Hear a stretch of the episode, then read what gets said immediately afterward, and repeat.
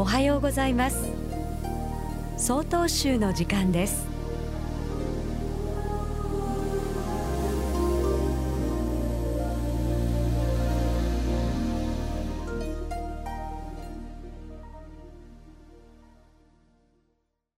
おはようございます。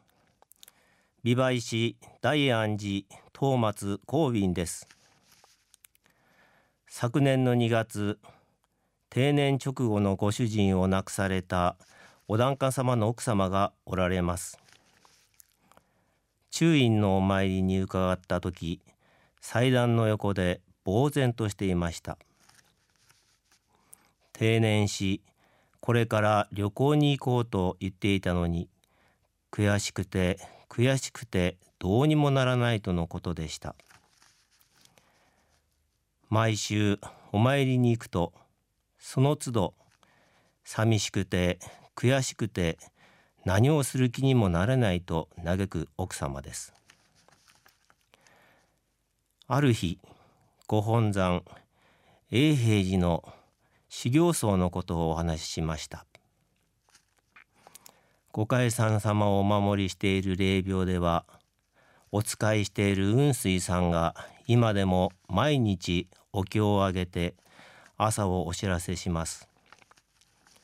今ここにおられるがごとくに五木像に洗顔しお食事を差し上げることを続けているのです。今のように毎日外にも出ないでご飯も作れない生活を続けていたらお父さんに怒られますよお父さんの好きだった料理を作ってあげたりお水を変えたり話しかけたり今ここにおられるがお得にお世話をしてあげたらいいよと伝えました。四十九日法要の日奥様のお顔に表情が戻っていたのを見た時ほっと安心しました。同居しているご長男も元気に戻ってきたお母さんを見て喜んでおられました。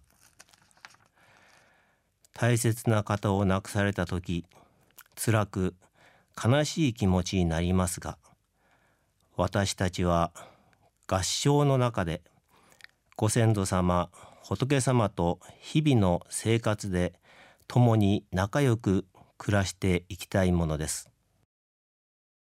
ただいまのお話は美唄市大安寺東松光敏さんでした。この番組に対するご意見ご感想をお寄せください。郵便番号064-0807札幌市中央区南七条西4丁目。曹洞州北海道管区強化センター。曹洞州の時間係まで。お便りお待ちしております。これで総統集の時間を終わります。今日も一日健やかにお過ごしください。